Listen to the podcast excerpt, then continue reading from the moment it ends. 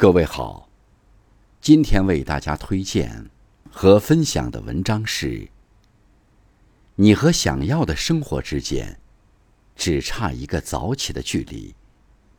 作者：小来，感谢刘鹏先生的推荐。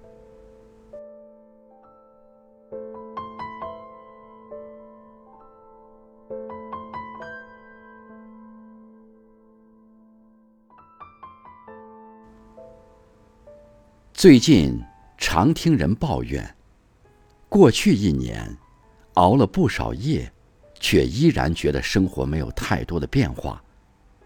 新的一年，要怎样才能过上想要的生活？其实有一个很简单的答案：早起。每一个清晨，都是一次新生。坚持早起，就是走向蜕变的第一步。早起的人，掌控时间。我大学刚毕业那会儿，曾经历过一段浑浑噩噩的日子。晚上熬夜追剧，经常凌晨三四点还不睡觉，到了早上根本不愿意起床，经常是到下午才起来简单吃一口饭。一天过去，什么事情都没有做成。看见同学群里有人分享自己的生活，心里说不出的滋味。后来，我开始戒掉熬夜的习惯，尝试着早起，伴着明媚的阳光，吃上一份热乎的早饭。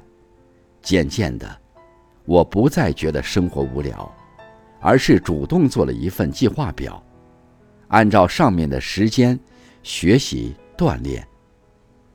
时间久了，我又找回了自己读书时的那份冲劲，对未来也有了清晰的方向。曾读过这样一句话：每一个人踮起脚尖靠近太阳的时候，全世界都挡不住他的阳光。赖床晚起是很舒服，可这种放纵的背后，消耗的是对未来的激情。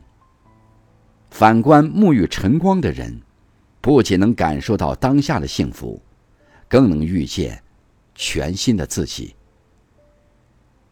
早起的人掌控健康。我有个朋友是大家公认的拼命三娘，前段时间，她天天熬夜到夜里两三点，作息时间特别混乱。有一天，她又工作到很晚。到家后玩了会儿手机，睡觉的时候已经一点半了。第二天醒来，他突然觉得脖子一阵剧痛，后脑勺像针扎一样的疼。家人赶紧把他送去医院，经过九天的卧床治疗，终于逃过一劫。记得有一句话说：“健康就像一个空心玻璃球，一掉下去。”就会粉碎。